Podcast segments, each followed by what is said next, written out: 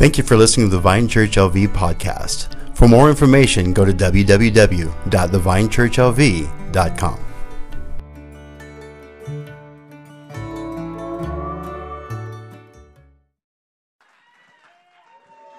Uh, How's everyone doing today? This is like a, a really like bitter. What? She's doing woo. Okay, I like heard someone go ham in particular, and I was like, "What just happened?" Um, I appreciate it. You know, I'm all about it. Uh, I, I preach a lot better when people talk back to me, um, which I hope is not my parenting strategy, but we'll find out. Um, uh, but I love you guys. I'm grateful for all of you, and we're going to be closing out our series called Daily. Y'all say Daily. Uh, this is bittersweet. I'm sad about it because uh, I really have been enjoying this. Um, I've also been really enjoying having my weeks already mapped out for me. That's been nice, a little less stress. Uh, but but here we go, right back into it. Um, so what we've been talking about is the lifestyles that a Christian needs to live daily, and we've covered community. Uh, that you cannot biblically say that you truly are a Christian, born again, who loves Jesus, if you're not a part and attached to a community. Uh, Jesus made it perfectly clear in the garden, in the whole vine area. He makes it abundantly clear that we should be one as Him and the Father are one. And some would argue that that doesn't necessarily mean we have to be in the building together, but I would say if you tell me I love you, but I don't want to hang out with you, then you don't really love me. Amen. And so that there is absolutely a communal aspect to Christianity and it is unescapable. And actually, if you look in the book of Acts, it's daily, not weekly. Amen. And then we dove into awe and wonder how really if christians really are to live the lifestyle that god has called us to there needs to be a daily recognition of how big how great and how awesome our god is. Amen? Um, it is inescapable that if your god is above all things beyond all things. You know i used to get into a debate with a kid who said that god didn't make sense because how could he like because of dimensions and how dimensions work. And he was we'd go back and forth and we would argue about well if god's above dimensions like what about that? And i told him uh, well you got to think about if god made dimensions, then God's outside of dimensions, right? And for him, that was something his brain couldn't actually process. Um, but everything knows that what you create, you're outside of, right? Um, and so a supernatural is something that is above the natural, right? And so God is super, as in above, as in beyond natural nature, what we can understand. And when we begin to understand how big He is, it begins to shape our lives. And by the way, it also begins to shape our identities. Uh, because if we understand that what he speaks, our reality conforms to, then we begin to understand that what he says about me, I begin to conform to. Amen. And then we also talked about how simplicity needs to be the lifestyle, the daily lifestyle of the Christian. Simplicity in the gospel message, simplicity in just Jesus loves you, and that's actually it. Simplicity in I don't need other things because I have Jesus. Why were the disciples and the apostles and the why were they willing to give 90 sometimes 100% of their income to each other? It was because they just needed to be simple. And they understood that Christ is enough for me. And there's something that we say a lot in this church that I don't think a lot of us truly believe, and that is Jesus plus nothing is the answer for my soul, right? And so if it's Jesus plus I have to have the right house and then I'm satisfied, then it's not Jesus that's sustaining you. Amen. And so simplicity is I don't need things, I need Jesus. And last but not least, the daily lifestyle of a Christian that we talked about in these past four weeks is praise and worship and prayer. I'm gonna I'm gonna um, grandfather that one in. We talked about it on the first week, and we didn't talk about it enough last week. Uh, but but prayer, talking and interacting with God. Uh, we learn that when we interact with God, we begin to see Him clearly. We begin to see His plan for us clearly. We begin to recognize how small we are and how big He is. We begin to recognize then that means that if He's that big, then my problems are that frail in the face of, of Him. Amen. And the thing I have uh, kind of been one of the coin terms of this entire talk, this entire series has been um, do all these things daily. Um, not every other day, right? Not weekly. And so, what we really did as a church is I had no intentions on teaching you guys anything new. And that includes this week, right? I had every intention on running the basics. Um, Royce Gracie is a uh, like a mega black belt. I don't remember all the rules, but it's a story my father would tell us a lot. Uh, that he's a MMA, he's a martial artist, that he knows um, a certain art style of karate, of uh, of martial arts, of jujitsu, and uh, and the world champion went and fought against him. And this guy is old, right? And the world, no one filmed it, and no one was there, and no one knew. And the world champion came out this young dude who's been killing the game, who's been who's on top of his field, said, "When we wrestled, I didn't beat him once, and every time he beat me on the basics." And the whole point was is that this this guy who was the master of his craft was untouchable because he had mastered the basics of what he was doing right? And so for Christians, it's a lot less important about what your eschatology is. It's a lot less important about your view on the four spiritual laws. It's a lot less important of your understanding of Calvinism or classic Arminianism. That stuff doesn't really matter in the face of what are you doing daily for God. I don't care what you think about election. Do you think that person needs to get prayed for? Regardless. Amen. And so daily is the thing that takes us. Again, it's simple. I don't mind studying those things. I have an opinion on all of them. Uh, but, but that's not what's going to change lives. It's not what's going to change a city. And honestly, those of you in the room, it won't change your life at all either. You know, it'll just give you a deeper understanding of God, which some would say would change your life, but a lot of times it turns into argument. It turns into my theologian can beat up your theologian. And the second we are distant from each other because of our theologies, then we failed. Because Jesus says to be consecrated and be holy before me. And holy is one and unified. And so when we're fighting and breaking apart over our doctrines, then we're not consecrated before God. And so I don't care what you think. I've listened, I've been paying attention to some big name speakers, and I've been watching as they talk. And last night I listened to in a sermon on why abortion is wrong, and it was actually a really, really good message. It was a fire, and it was a powerful message. And what the guy kept doing every 10 minutes in his talk is he'd bash another pastor. And it was pulling me out because I was like, dude, you don't love people. You're a clanging gong. You're a clinging cymbal. You don't love the people you're speaking to. You're about them recognizing that your way is better than their way. And the problem is, it's only his way that's better than our way. And we're all in process. But the problem is, we lost the simplicity in the name of being right. And the, another thing is, I, the, the, guy has thousands of viewers. And many of you, I won't say his name because I won't disrespect him. Many of you guys, I know for a fact, listen to him. And be careful who you listen to. If a big area of their platform is this person sucks, then get off their platform. Don't elevate it because they need to humble for a season and they need to go before their God and ask, Why am I so adamant to attack a brother in Christ? Amen? But, but this is daily. See, in the name of knowing, in the name of studying, he lost simplicity. Amen. And, and I think we can all do that. And I think uh, I'm, kind of I'm kind of stalling, but I'm kind of not at the same time because uh, we're going to go into a topic. I would say for, for four weeks, we've talked on daily, and for the two weeks before that, uh, we talked on Easter and we talked on Good Friday. And these last six weeks have been incredibly encouraging. They've been incredibly, it's, it's, see, it's easy to be encouraged in a message on community because what did I preach? People love you. It's easy to be encouraged on a message on awe and wonder because what did I tell people? God's bigger than your problem. It's easy to preach a message and to get excited about a message on simplicity because what am I telling you? Look, no matter what's going on in your life, Jesus is enough for you. And so it's saying that Jesus is going to make a way for you and that you're saved no matter what you do tomorrow. Amen.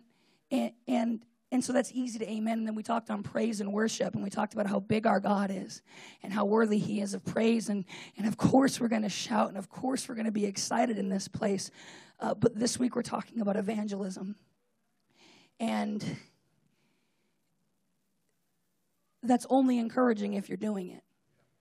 If you're not doing it, this message is offensive. And I have no intentions on offending you, but I will today. Amen? Know that this is something I would tell the young adults a lot because I used to come in heavy handed for the sake of being heavy handed. I used to tell them, remember that I love you. um, because when Jesus said, if you don't feed the least of these, you didn't feed me, we quote that, but then he, what, what's the next part of that phrase? He said, So be gone from me, I never knew you. Um, those of you who don't evangelize, Jesus is very clear that it is a lack of salvation that would hold you back from wanting to give. to the other people because as a byproduct of the Holy Spirit, something has to flow out. And if nothing flows out, it means you're not being filled with anything. But what Christian can say, I'm not filled by God? Amen. Now I'm not in here telling you that if you haven't been evangelizing recently, if you haven't been going through a rough period, that if that if you know if you're struggling, that that means you're far from God. No, what I'm saying is do you at least have a fire for the people who are lost? Because we can say yes long enough, but eventually something has to change. Jesus looked and he's walking and it says that he's preaching from village to village and he's talking to people. And it says that he he turns around and he sees and it says he has compassion because people were following him from city to city. And it says he had compassion upon them for he saw them as sheep with no shepherd. He saw that the people that god had called to lead weren't leading. And jesus says the harvest is white but the workers are few and people, I, have been in church long enough to know that what's everyone praying for? Harvest. God, I want a harvest season. God, I want you to bless me. But He says the harvest is here. The problem is no one's doing anything about it. And so the answer to harvest isn't to ask for harvest because Jesus said it's here. The answer to harvest is to grab your sickle and go into the field. And when Jesus says, I'm sending my parakletos, I'm sending, I'm sending another like me to fill you and indwell you, he says that you will cast out demons and you will cleanse leopards and you will preach the gospel far and wide. The Holy Spirit came so you would tell others about Jesus. And if you're saying, I don't feel God in my life, I want to let you know that means you're not out with the people because that's where God is.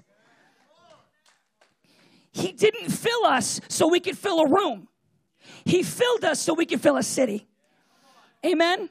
This is the place to get together. This is the place to get excited. This is the place to get set on fire. But you can't stay here. This can't be the peak of your week.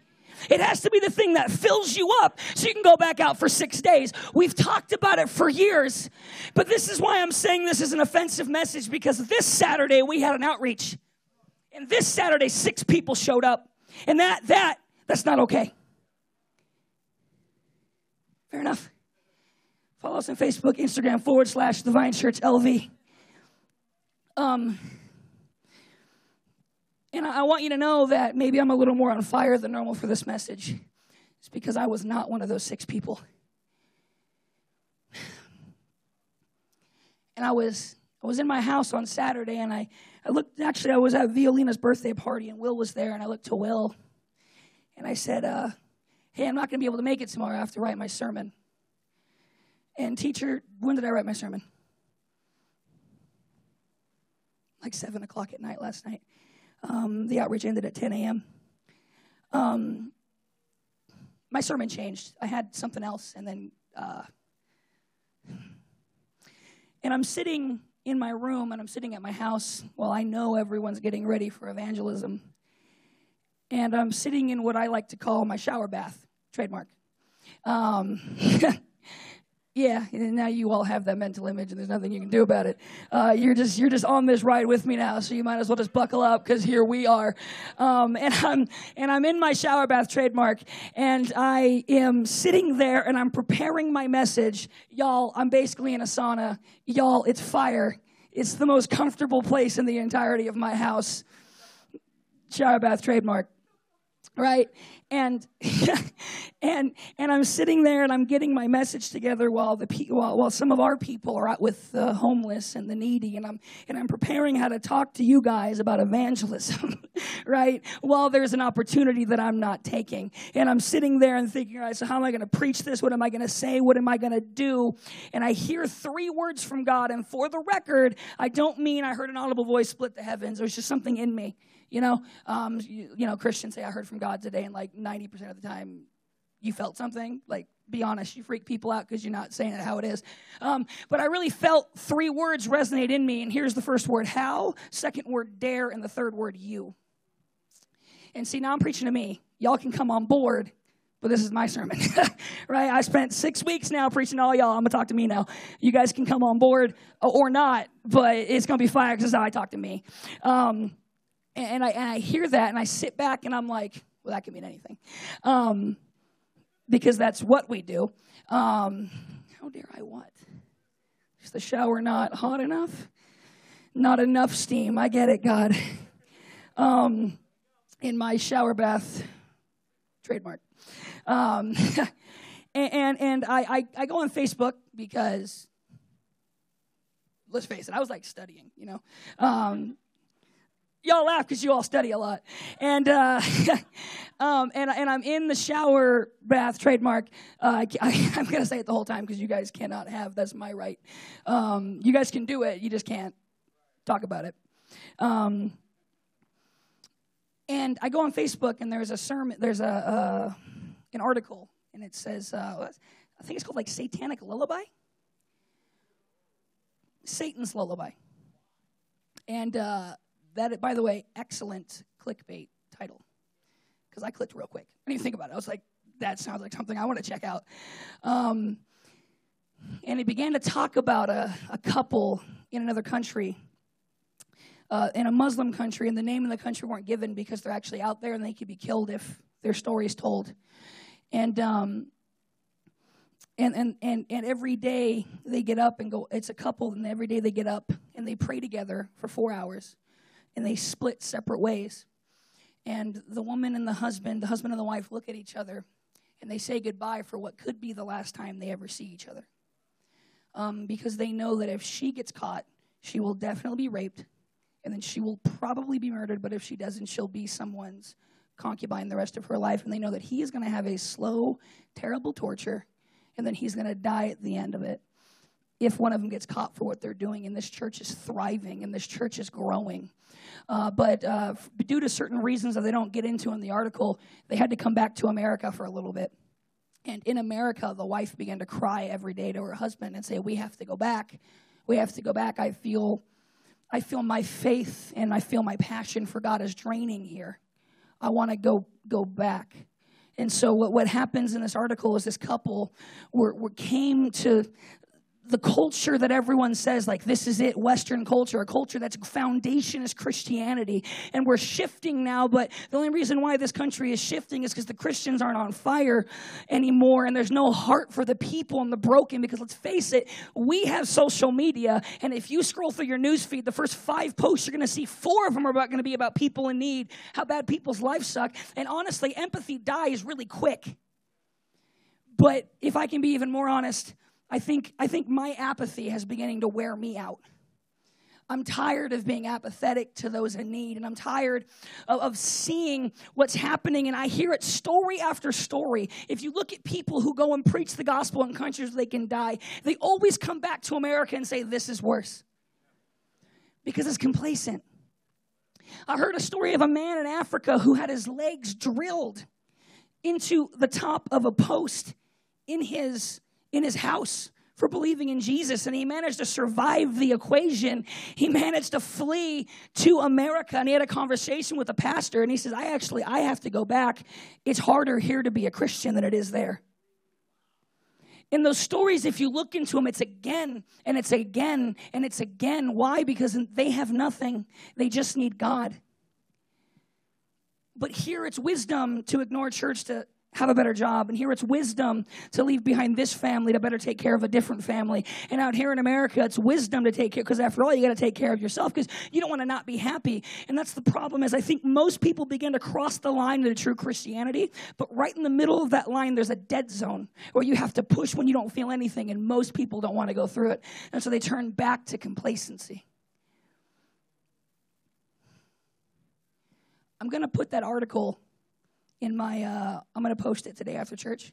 Christina also posted it. She uh, she killed the she killed the whole thing I was setting up, uh, but it's okay. God is good. And uh, but I'm going to post it, and I really want to encourage you guys to read it um, because in my shower bath trademark, I was I was actually weeping, and I don't mean like the the cute cries like in Hollywood that you look good, but it's obvious that you're sad. I mean like ugly, ugly crying. You know. Um, uh, because I realized the lullaby had lulled me to sleep. And when I got there and I saw six people and then I was seven because I was late, but I was there. Um, I got up. I had soap in my hair. Still, I just put a hat on and I was like, "Oh my God, let's just let's see what's gonna happen." Toss my Vine Church shirt on, put some pants on, and I left. Um, and I was there, and, and and there was opportunity, and there was ways to unify, and then things that already happened to set us up to actually be out there weekly and not just monthly, and to not just be a part of a once a month handing of food, but to be a part of a church service out there. Um, all it takes is a little bit of humility. There's a pastor who's been out there for a year, once a week, for an entire year in two weeks.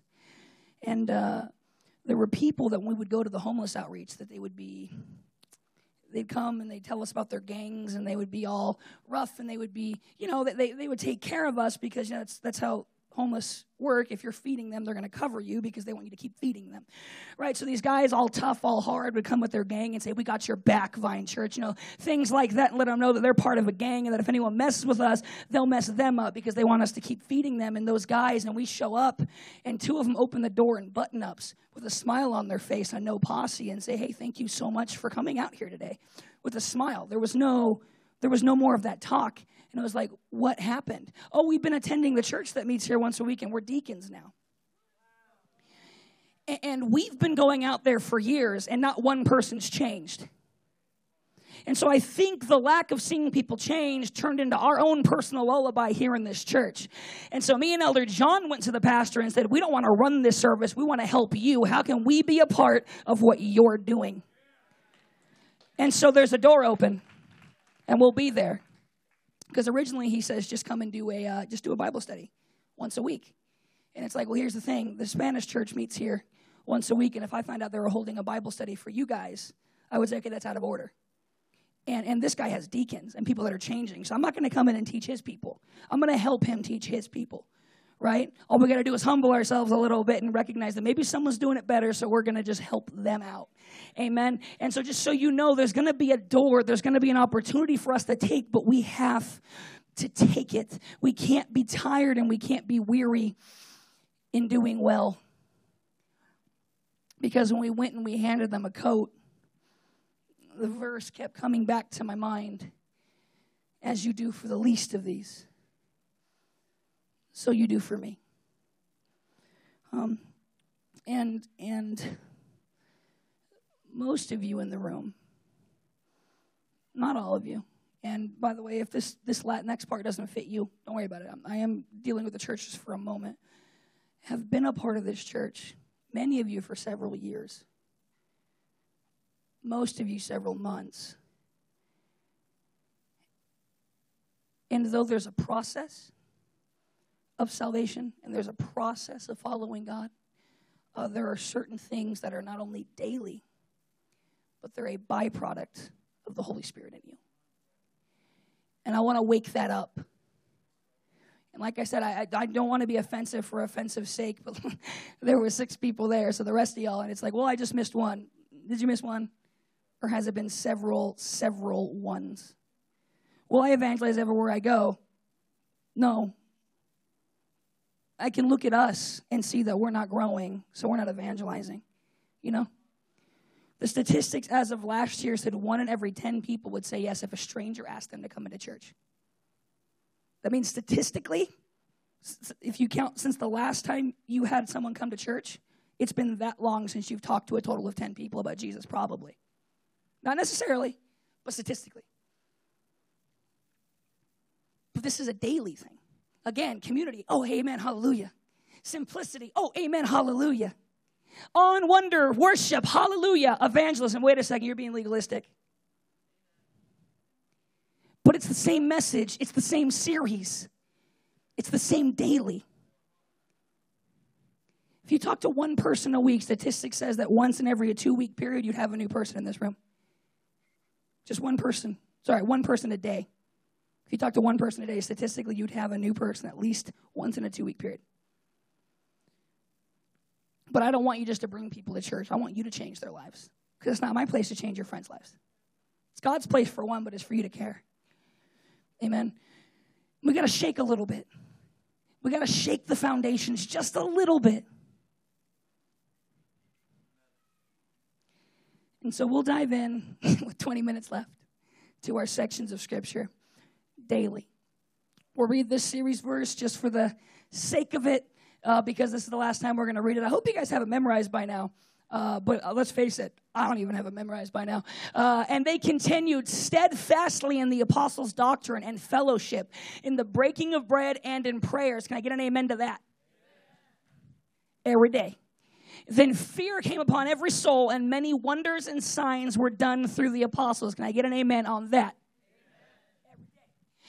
Now, all who believed were together and had all things in common. We won't do amen yet. We'll go to the next one. And sold their possessions and goods and divided them among all as anyone had. Thank you. as everyone had need, not want. Well, I know God has blessed me when I have a Lamborghini, but you don't you don't need a Lamborghini. Okay. So continuing daily with one accord in the temple and breaking bread from house to house, they ate their food with gladness and simplicity of heart every day. Praising God and having favor with all the people. And the Lord added to the church. And the Lord added to the church. And the Lord added to the church those who were being saved. Leave that up for just one second. So, people are being added to the church daily. The Lord is adding people to the church daily by putting favor upon the people. Right? Well, how do I walk in the favor of God? Four quick, simple steps take these notes. You might not have ever heard this before. This is one of those things that people don't talk about very often. Four ways to have favor one, get involved in the community. Two, get in awe and wonder with God. Three, live a simple gospel. And four, walk in praise and worship before God every day. See, I pulled a sneaky on you guys. Uh, those four things equal favor consistently with God because people getting added to the church is because of God's sovereignty. And favor is actually a lifestyle that people live. So this is an absolute situation where God's perfect sovereignty meets man's free will, right? And in that place of men walking with God in favor, evangelism naturally happens. And not only that, people naturally get saved. Amen. The Great Commission is like the number one verse section of scripture to go to when you think, okay, I need to evangelize. Do I need to evangelize? Is that really true? The Great Commission uh, until the ends of the earth. Have we reached the ends of the earth yet? No, we have not. Are there people in our city still in need? Yes, there are. So let's not even go to the state yet. Uh, we have a city to deal with. We have a city to change. We have lives to change, right? In the power of Jesus. I love the way Stephen Furtick says it. I don't like Stephen Furtick, though, but this quote's fire. Uh, the way Stephen Furtick says it. I'm not saying I don't like Stephen Furtick. I'm saying some people say that. People say that. Uh, my, my head voice wasn't high enough to do the change. Um, but he says, uh, We're not waiting for a move of God, we are a move of God. And that's actually fire because we're saying, God, I can't wait for you to come and take the city. And it's like, well, he's anointed us. Let's go take the city. But the principality says, shh, let's go take the city. Put the devil in my bank account let's, let's go take the city. But my job and my okay, but let's let's go take the city. But but I gotta have family time. Yeah, I agree. But let's let's go take the city. Um, let's do biblical definition of family, not our comfortable level of Christianity, right? Okay, but wait, you don't expect us to go out and preach every day, do you? The series is called Daily. And so we're going to go daily because God is good. And that's what He's calling us to do. And by the way, I snuck it on all y'all because I've been having you shouting and praising and being like, yeah, daily, this whole series, we're about it. And then boom, we got our message the one that I had to like build equity for. So it's like, like, oh Jesus, look at the fluff and like the evangelize, and it's like, oh crap, we we don't have to do that. You're being, you're being crazy, right? That's just certain types of Christians, just the ones filled with the Holy Spirit. The other types of Christians don't have to evangelize. Um, praising God and having favor. And the Lord added to the church Amen. I actually wasn't looking for that one, but that worked. Uh, those who were being saved. Now, here, here's the thing. Um, we're here right now, and it's because this is this is an offensive. this, this can be offensive. And some of you like, oh, it's not that offensive. It's probably because you have no intentions of evangelizing, so you're just in one ear out the other. Um, if you haven't been evangelizing and you're not offended by this message, you've probably already decided you're not going to do it. There we go. I just offended you too. Let's go. Let's go on the ride together. Amen. Uh, but I'm going to do this one more time during this message, and I'm not going to do it probably for several, several weeks. Uh, but I want to shake something out of you, and there's a complacency. I can feel it, just a fight back. I feel it. I love you all. Don't forget that, but I feel it. So do a praise break.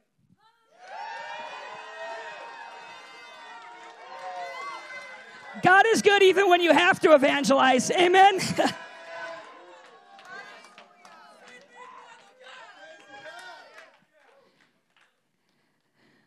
Okay, so I want to show you a story in the Bible for these last 15 minutes and 41 seconds, give or take. I mean, I have the mic, right? If it went another 30 minutes, you guys just have to leave, but I wouldn't stop. Um, but we'll, we'll, shoot for 15. We'll shoot for 15. Um, there is an example in the Bible of a story where Paul and Silas, in community, in and wonder, in worship, and in simplicity, bring an entire family unto salvation. So, for me, a big goal today is I want to talk about a section of scripture where we see the favor of God as applied by the four rules of favor we've talked about, led to a family being saved. And I want to show you guys evangelism from that perspective. So we're going to go to Acts chapter 16. You don't have to flick there yet, but he's there. So we'll just sit there for a second. You're good. You're good. You can leave it. Uh, the reason why I don't have to go there yet is because uh, Paul and Silas are in a city and they're walking and they're preaching the gospel, and there is just an annoying person just following them, right? And, and like what she's shouting is good. you know, what she's shouting isn't bad, uh, but because of it, she's being tied with them, and they're like, oh, she's with them. And when a crazy demon lady's like panicking with you, it's not good to look like you're with her you know? And so she's following them saying, hey, these guys are trying to preach to you about the one true king because even demons know Jesus is God. There's a lifestyle change that happens when you get saved, it's a daily thing. One might be compelled to preach a five week series on it. And um, he did it again. Um, and they're shouting, she, they're following Jesus. And people are like, oh, gee, Christians are weird. Look at her. you know? And so Paul's getting mad right? Because here's the thing, though we should be a little crazy and we should be spirit filled and we should let God move, we also have to walk in decency and order. And so the enemy couldn't attack their message, so we attacked the view on their message, right? And now Paul's getting annoyed. It's an understatement. Paul had an anger problem. He's actually not a fourth member of the Trinity. He's actually a sinful man like the rest of us. And so Paul sins sometimes in the Bible. And this is one of those situations that says he was greatly annoyed. Y'all, I've been there. Like I'm looking at that verse and I'm like, my man, like I can, and he wrote two thirds of the New Testament. Dude, like I'm, I'm tracking with you, and, and and greatly annoyed. Right? It's just fire. Have you ever tried to herd cats? They said it was sheep, but now that I've been a pastor, it's more cat-like in in the in the actual shepherding. And and and, and they Paul turns and says, "In the name of Jesus, go." I'm not. I'm not doing this. and God didn't say no because he was mad. God said yes because he's filled with the Holy Spirit, right? Well, maybe when I act better for a few days, then God can use me. God will use you right then and there. You got to embrace it. Amen. Embrace the fact that you're anointed by God. And that's it. All right. That's simplicity, though. We already talked about that. And so the demon gets cast out, and she runs back to her masters who are making money because of her fortune telling.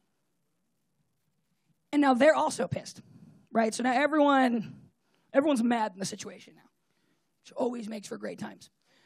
Um, this can't go wrong at all. Well, Paul and Silas get drugged before court. Uh, people are so mad and frustrated because what are they saying? This Jesus thing is affecting our finances.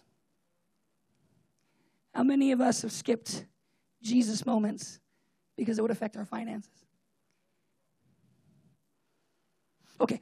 Um, and, and, so they get thrown before the court, and people are like, they're going to take over. They're making us do things that are unlawful. And this dude gets mad, and he rips his clothes off because that's what I do when I'm mad. And um, Like I'm telling you, everyone's mad here. Like I read that in the Bible, like he ripped out part of his beard. I'm like, I've never been that mad.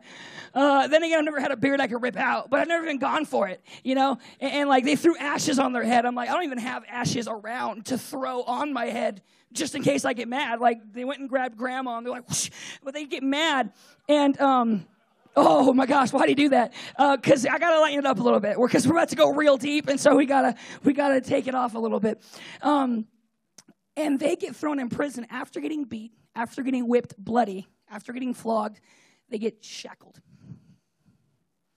And they brought them to the magistrates and said, These men being Jews, Paul's a Roman citizen, but that's a special surprise for later, uh, exceedingly trouble our city.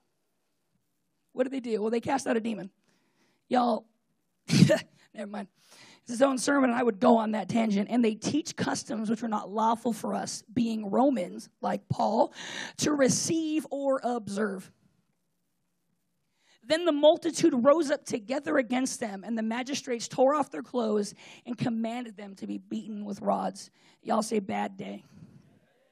Yeah. And when they had laid many stripes on them, they threw them into prison, commanding the jailer to keep them securely.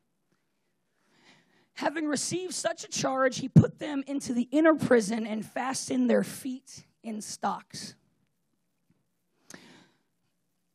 But, y'all say but? but at midnight, Paul and Silas were praying and singing hymns to God.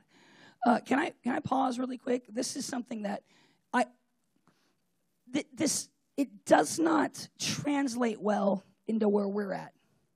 And here's what it is sometimes your worst day is actually a setup by God to put you in one of your best days. But if you fall apart in the season, you won't see what God was using it for. I want to tell you a story. I got permission to tell it uh, from Mark Prince. Right, uh, many of you know he used to be an elder here, and he stepped down. And when he ste- he stepped down because there were there were legal things going on in his life. Uh, I did get permission to tell the story, by the way. Um, legal things going on in his life, and, uh, and he, he got actually thrown in jail over them. They were bogus things that got brought up years and years later on him. And when he was in the jail cell, the, the, the jail was overcrowded. And in its overcrowding, there were multiple people in a two man cell. And there was a man in the on the bed who was detoxing off of heroin. And I want to tell you that if you got thrown in prison, based off of something that wasn't fair and you got put in an overcrowded jail cell that's not your fault and you're getting mistreated and you're getting mishurt it's hard to see what god wants to use this for but mark walks up to a man on his jail cell bed who's detoxing and says what's going on? And the man begins to tell him that he's coming off of off of heroin and the, there's pain and there's suffering in it. And then mark says well i know jesus. Can i pray for you and you'll have peace? Amen? And the man says, I'll, I'll receive Jesus if he takes this pain away. And Mark prayed for him and he got healed and fell asleep on the spot. Which wouldn't have happened if he saw his jail situation as an attack from the enemy. Instead of seeing his jail situation as a setup to bring a heroin addict to Jesus who wouldn't have seen Jesus otherwise. And so, Paul, though he started off greatly annoyed, he began to shake his head up a little bit. He began to pray and worship because what did I tell you guys? When things are going wrong, you don't know what to do, what do you do? You worship. He's mad. He's agitated. The Bible says so. He's angry. And he's not in the right state of mind. And so he worships to clear his brain. People get mad at me sometimes when I'm having a rough day. I say, Go worship. Well, I want you to go worship. And like really worship. Amen. Singing hymns to God, and the prisoners were listening to them. One more side note you don't know Who's watching you? I heard a story of a man who was working a lot and he just had a kid and his kid was just starting to talk and he goes to his wife and they've been they've been having issues and they were kind of headbutting and the man flipped on his wife and looked at her and he told the story personally and he said you know what i hate you i hate you i hate you to his wife he got mad and he snapped and he left and he came home later and he heard sounds in his son's room. And he goes to the door and listens in, and he hears his son saying, I hate you. I hate you. I hate you. In the same inflection as him. And he realized that he had altered his son's life in a way that he could never change back. You don't know who's watching and you don't know who's listening. I've heard a story of a man who walked outside of his house, and every day on his way to work, he would drop into a bar, get absolutely plastered, and go to work. And he did it day in and day out. And one day when he's walking to the bar, he goes in, but he realized he was late to work, so he ran out before he finished getting his daily dose. And as he turned, he looked and he saw his son had snuck out of the house behind him. It was snowy, and his son was hopping in his footsteps to the bar. And he realized that if I continue down this path, I'm going to lead him wrong. I use two stories of children. But listen, you don't know when your coworkers are watching you. You claim you're a Christian, you got to act like it daily. It's important it's more important that they see you as Christian than that we see you as Christian, right?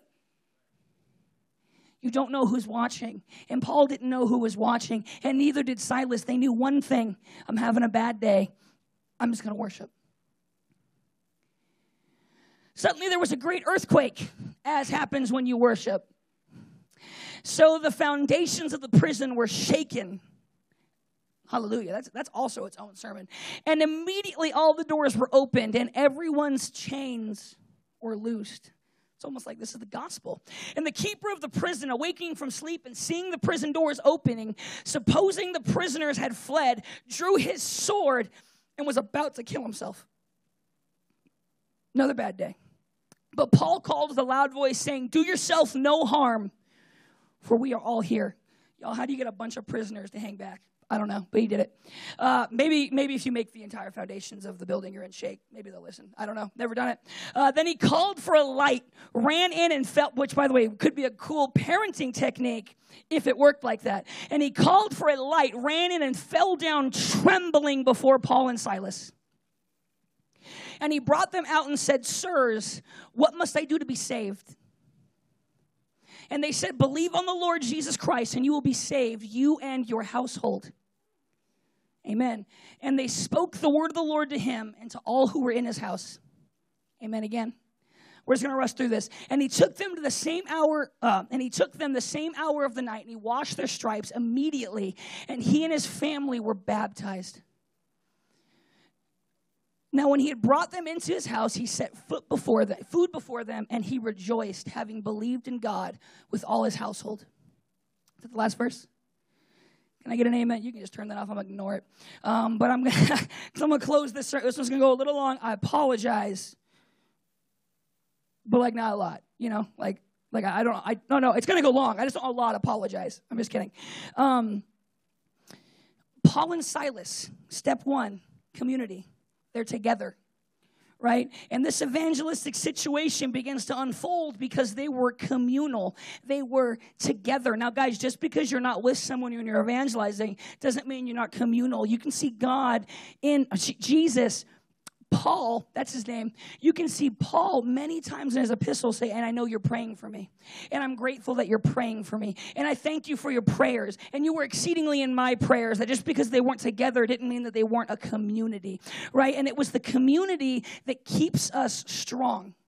Paul, Peter, sorry, Peter and John get flogged and whipped. That verse I love to quote. They run out thanking God for the honor of being whipped for him. And they went to all the apostles, they told their story, and they said, Now pray that we'd be bold. I thought you already were bold. I, I can't keep this up unless you guys keep this up with me. Community. Now, how did Paul? Now, in this situation, we never see Silas getting mad. We never see Silas getting upset. Maybe, maybe it's possible that Silas began to worship first. I don't know. But it's possible that Paul handled the situation well because he was in a community with someone who handled the situation well right? But I can say for a fact that this entire jail cell of people handled this situation well because they're with two men who handled the situation well. You have to know that community is important to evangelism. And those of us who haven't surrendered to community will never properly evangelize. Because evangelism isn't, hey, you're saved now. Evangelism is, hey, let's go get discipled. Jesus says, go and make disciples of all the nation.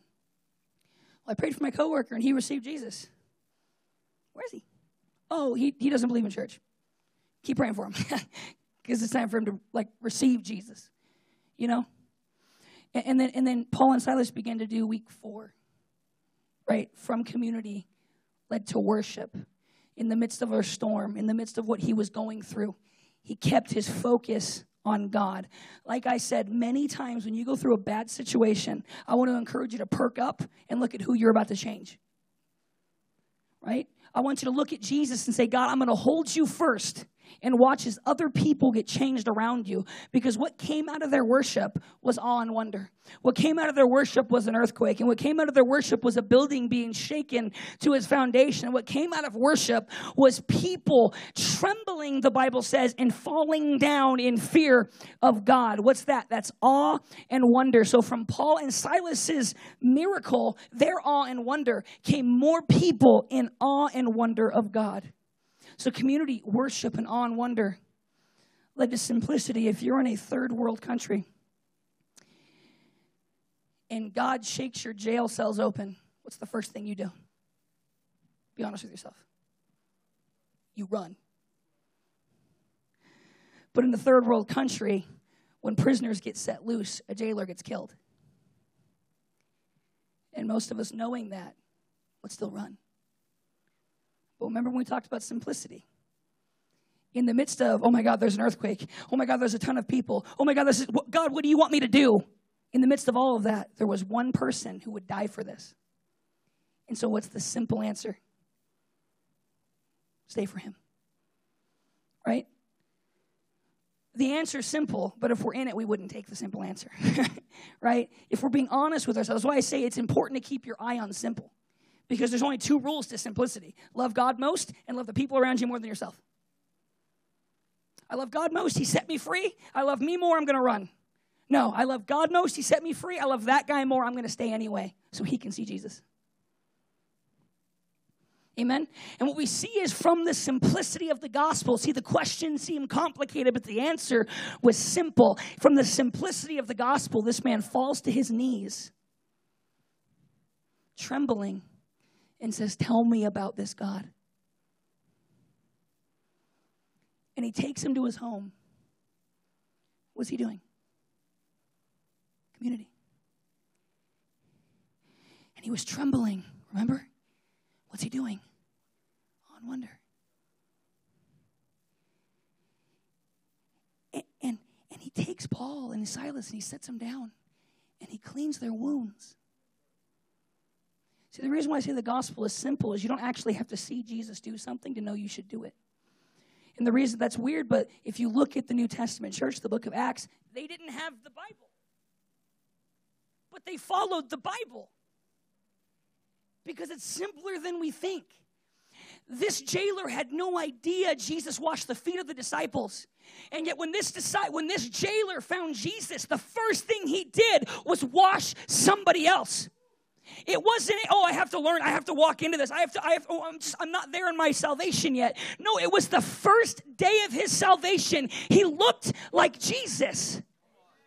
It's simple. And the Bible says that he what? He rejoiced with them. Worship. And then he brings Paul to his family and says, teach them the message. Evangelism. And so within the first night, of his salvation. He'd already walked through the five steps of daily. Because, guys, it's daily. The fruit of the Spirit is love, joy, peace, patience, kindness, goodness, faithfulness, gentleness, and self control. Against these things, there is no law. We don't act like that because we know we're supposed to act like that. We act like that because it's something that grows off the Holy Spirit that's inside of me. I naturally become what I'm filled with. Right? From the abundance of the heart, the mouth speaks. The heart means soul. So, from the abundance of my soul interacting with the Spirit, I speak love. From the abundance of my soul interacting with my spirit, I speak joy, peace, patience, kindness, goodness, faithfulness, gentleness, and self control. It's simple because it's not really on you, it's on God to fill you. Most times when we do something against God, let's be honest, we knew not to. It wasn't some big surprise. it wasn't like, oh, I didn't even know that was a sin. we knew not to. Why did we know not to? You didn't need a verse because you already met the God, and something in you said, mm, This isn't right. And James says, if you know something to be sin and you do it, if you know you know not to do something, you do it anyway, that there is sin to you. And it begins to harden us. And we begin to not recognize God for who he really is. And what happens? Satan begins to sing a lullaby. And the church goes back to sleep. And the city does not get changed. And people on drugs stay on their drugs and the abortion mills keep getting fuller because there's no one there speaking love, and the orphanages keep filling up because there's no one there to preach God, and the, the legislation begins to attack Christianity and begins to attack free speech and free will because those things are from God. And ultimately, if people aren't for God, they'll try to take those things away. And a city is only changed when Christians set up the foundation of it. And Billy Graham said at the end of his life, if you could do one thing over, what would you do? He said, I wouldn't change the nation. I would sit in one city and I would change it from the inside out completely. Billy Graham wished he didn't go out and become the great evangelist. He wished he would have stayed in one city and radically altered it for God But he said that city would have done more for the country than I ever could have. And I want to be that church. But I can't be that church if six of us are showing up to evangelism. We have to wake up. Amen. We sang Furious. You're waking hearts to life. You're waking me. Let's wake up. Let's change the city. Because the world is so toxic to each other, and because people, though people say, oh, people are generally loving, people are pretty unloving towards each other. Because of that, when someone is consistently loving to you, it stands out in your brain. And if you would be consistently loving, you'll stand out in people's minds. I only know what I know, and I only have a heart for people like I have a heart for people. A man named Leo Eastless, whose son was in my wedding when I was on meth and when I was detoxing uh, he threw me over his shoulder and threw me in his house. He was a youth pastor in the city. And it wasn't like some like, oh, of course he did that. It was he was living with his mom. He was living with his his sister, his aunt, his son, and there were two other kids sleeping on the floor. It was a two bedroom building with a kitchen and a living room. We were piled, and I was taking up the only bathroom, detoxing. He sacrificed so that I could be free. And then when I came out, he told me about Jesus, and I didn't believe him, and I didn't receive it for six more years, but it always stuck with me. And when I found Jesus and I began to let people come in my house, people say, Why would you do that? It's the only thing I knew. And a man named Tony Lopez began to disciple me. And people would come into the church and they would be on drugs and they would be torn up and they'd be ruined. Like, I mean, I, I don't know how to stop. And this kid's in college. He's working multiple jobs. He's starting up a business. He's doing everything he can do. He believes he's called to ministry.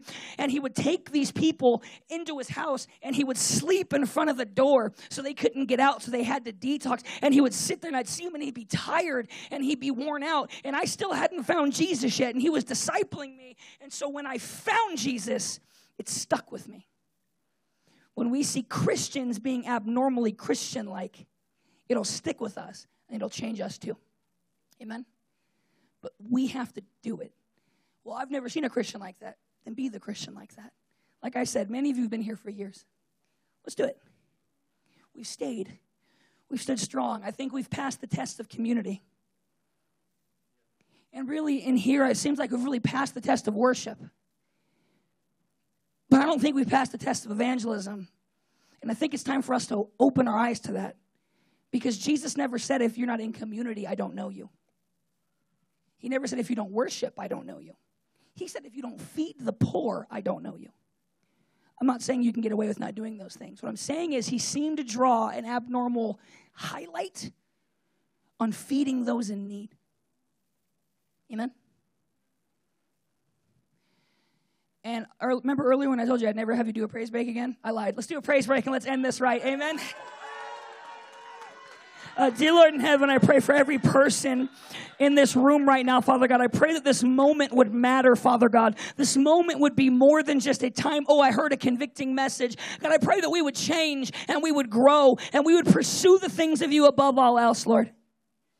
God, I pray for people that are hungry to change the city, Father God. I pray that we be sold out, Lord, to change your city that you've given us.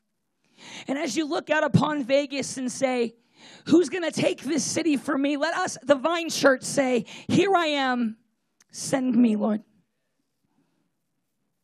In Jesus' name I say, Amen.